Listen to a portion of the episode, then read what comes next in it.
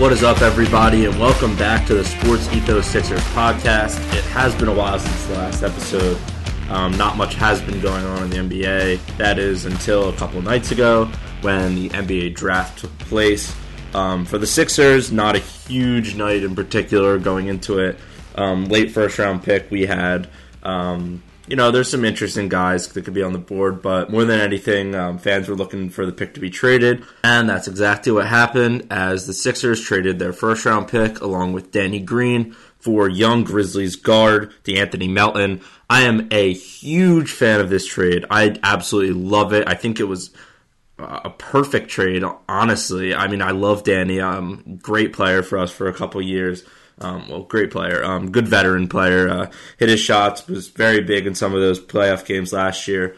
But Anthony Melton is the exact type of guy Sixers fans are always saying that they need. Um, you know, he's a very young guard, one of the best um, rebounding defensive guards in the league. Um, he's shown with Memphis um, what he's capable of at the age of 24. You know, having a guy like that um, coming off our bench, I would assume um, if Harden returns, um, Maxey, Matisse, or whoever else in that three spot, and then you got Toby and Joel. Um, but yeah, I mean, De'Anthony Melton was an incredible uh, player. Fills a huge role in this team, a backup guard spot. You know, when you were rotating between Furkan and Shake and all those type of guys, having a guy like De'Anthony Melton who is a good rotational piece on a championship contending team um, and, you know, he'll be good for our future. I think that was a brilliant trade. Um, so that's first of all. And that answers a lot of questions already, honestly. Um, one question was what do we do with Danny Green? You know, the ACL injury, um, the age, the contract, all of that. And just like in Sixers fashion, you package him with a first round pick and you get a valuable player. And um, yeah, I don't think you can ask for much more. You know, maybe you could of use Danny in a, a, trade for a bigger piece. But at the end of the day, I think this was incredible job by Daryl Morey. Um, very good job to set the tone in this free agency, in this offseason, whatever you want to say. Um, next talking point that I really have been looking at in depth is Matisse Thybulle. I've been going back and forth in my mind about Matisse Thybulle for some time now, and especially in this offseason. On one hand, you have a guy who doesn't know how to shoot the ball. You know, his offense has just not been improving. Um, his impact on that end is just so rough. And on the other end, you have his defense. And, you know, all defensive team, second team this year um, at his age. Um, and the amount that he plays is amazing. What he's been doing, um, you know, he has those games where he'll get his hand on the ball every other possession, and you're like, wow, this guy could be a superstar defensively. And then there's other games where he honestly is invisible. You know, he he gambles on a lot of balls and that he doesn't get, um, and it hurts us. And that is a huge dilemma. On one hand, you have this guy who could be a huge part of your future of your franchise. You know, great uh, late first round pick. Regardless of how you look at it, it was a great pick. But you know, do you want to keep him and think that he's a huge piece in a championship contender? Or do you want to deal him for a veteran guy who can help you win now? Obviously, you know, there's talks about guys like Eric Gordon, Terrence Ross. Um, you know, that's a guy that's going to get you a bucket and they can still play some defense. Um, obviously, Matisse has way more potential than either of those guys, but Matisse is not getting you a bucket. And if you need scoring, which the Sixers definitely do from that wing spot, um, you know, you got James Harden, who now is one of the best playmakers in the NBA. Um, you know, that athleticism, that vintage scoring has gone down, but his passing is still elite. And having guys that can finish, having guys that can shoot the three is huge to surround James Harden with, and obviously to surround Joel Embiid with. Um, scoring champion last year. When you have a center scoring like that, you don't need wings that can necessarily um, you know, you, you, need them to stand out, hit their threes. They don't need the ball in their hands all that much. Look at a guy like Tyrese Maxey. When he gets the ball in his hands, he's electric, but he also can play very, very well off the ball. So type of guys like that who play well off the ball. Matisse Thybulle, um, aside from backdoor cuts for lobs, not doing too much really with the ball in his hands or even off the ball, getting open for threes and stuff like that. Um, and pairing Matisse, you got Matisse and Tobias is the other um, side of this equation. Tobias had a very solid playoffs, in my opinion. I think he was great for us, very gritty. His defense um, kept us really alive in a lot of those games, especially in the Toronto series on Pascal Siakam. Um, Tobias climbed up my ladder a lot during this playoffs, and while his stats are going to look very similar to what they have in the regular season um, with Harden and all that, his defense and what he does on that side of the ball, and just you know his assertiveness, um, his leadership is huge for the Sixers. And I do love Tobias, but with that said, Tobias is also an asset with that contract um, you know, package in some young guys, maybe a guy like Shake Milton, whatever. Um, Tobias is a trade asset. His contract can be swapped with a guy like, I don't know, someone like Bradley Beal. Um, you know, Bradley Beal has said he's made his decision, whatever. I don't know what that means. I don't know if that means that a sign and trade is not going to happen. But, you know, look, if you have to give Tobias for any of the, a superstar, Beal, LaVine, Mitchell, any anyone along those lines, I think every Sixers fan is in agreement you're packaging him, thanking him for what he's done for the team, setting him on his merry way. Um, even with Matisse, you know, you can package those two guys for any of those star shooting guards. Um, in my mind, I think that's obvious. You know, some people might say um, Tobias is more eh, a better fit with Matisse and whatever else we're going to give up. I think if you have a chance to get any of those guys, you pull the trigger in a heartbeat. Um, but look, if if we're stuck with Tobias for another year and that doesn't happen, I still think the Sixers could easily be contenders. But I think the Sixers, honestly, with this current lineup, you know, barring any injuries, you know, if you got the best version of Harden at this age, you get the best version of Embiid at his age.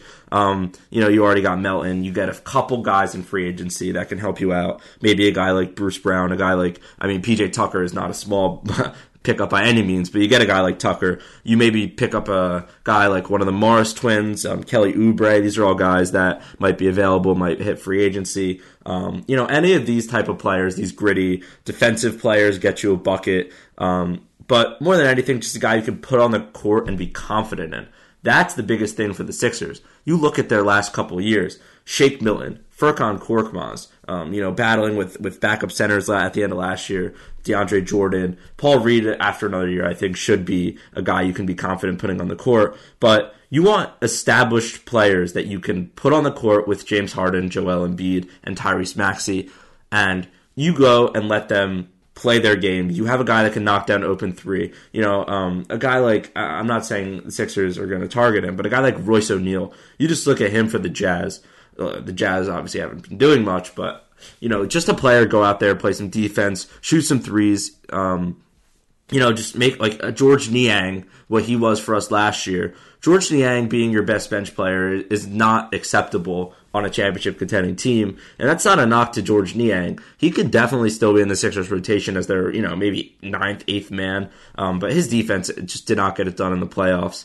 And more than anything, having solid guys at both ends of the ball. You know, I'm not, I'm making this seem very simple. There's not that many of those guys available in the league because, you know, every team wants a guy like that. Every team wants a PJ Tucker. How could you not? I mean, his, his aggressiveness, his defense, his rebounding, everything he does is just so good. And that's why I think that Melton trade in particular was so great because Melton is a guy that every team could use a De'Anthony Melton. Every team could use a scrappy, young, good rebounding um, guard, plays aggressive, getting better. Um, and yeah, that's why. Uh, sorry, jumping all over the place, but I just absolutely love that trade, and I think we should really be targeting more guys like that. Um, going along with that, free agency is starts on June 30th. I already read off a couple of the names of some of the best uh, available free agents, but just looking around the league, guys, I mean, look, James Harden's the biggest question mark, but I think that as long as he resigns, which he should, that question mark uh, becomes erased, and that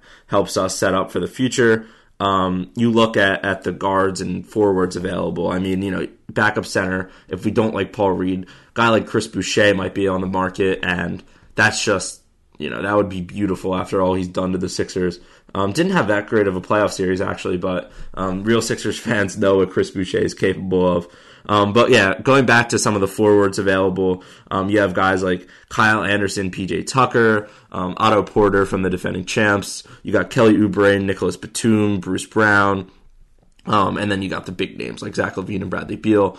So I think it's really up to Daryl Morey in this front office to make some calls uh, ask around the league, you know, what who's available. Like as I mentioned earlier, Terrence Ross and Eric Gordon. Like that's the caliber of players they need to be finding. They need to find teams that have these established veterans, and they need draft picks. They need young guys. Like honestly, you look at the Magic. What are they benefiting from having Terrence Ross on their roster right now? They're they're not. I mean, not that he's not a good player, but they're not winning anytime soon. And I guess you could, you know, saying whatever, you have this veteran presence to help develop guys, but Terrence Ross doesn't have that much to offer a young team, but he has a lot to offer the Sixers. So you give them a young guy they might be able to develop, um, you know, add on a draft pick or two, maybe.